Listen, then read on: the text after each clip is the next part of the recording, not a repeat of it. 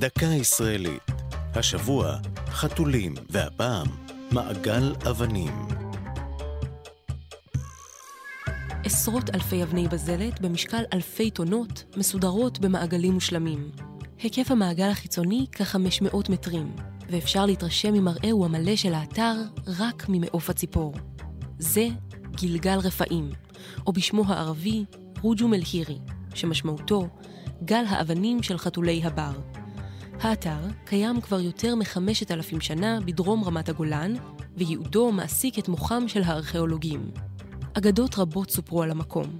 על פי אחת ההשערות, הוא שימש כאתר פולחן בתקופת הברונזה הקדומה, ובתקופת הברונזה המאוחרת, חלקו הוסב לקבורה. לפי סברה אחרת, המבנה שימש כלוח שנה קדום, שהתבסס על תנועת השמש.